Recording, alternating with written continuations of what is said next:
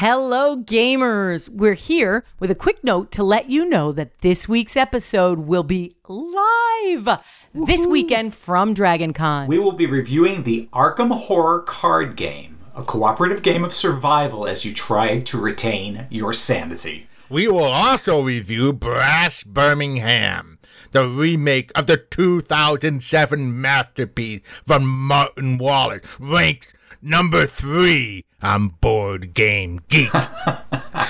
And last but not least, we lay on thick the cliches and pirate accents in Steve Jackson's Port Royal. If you miss us, then it may be a while before a recorded version pops up in the feed.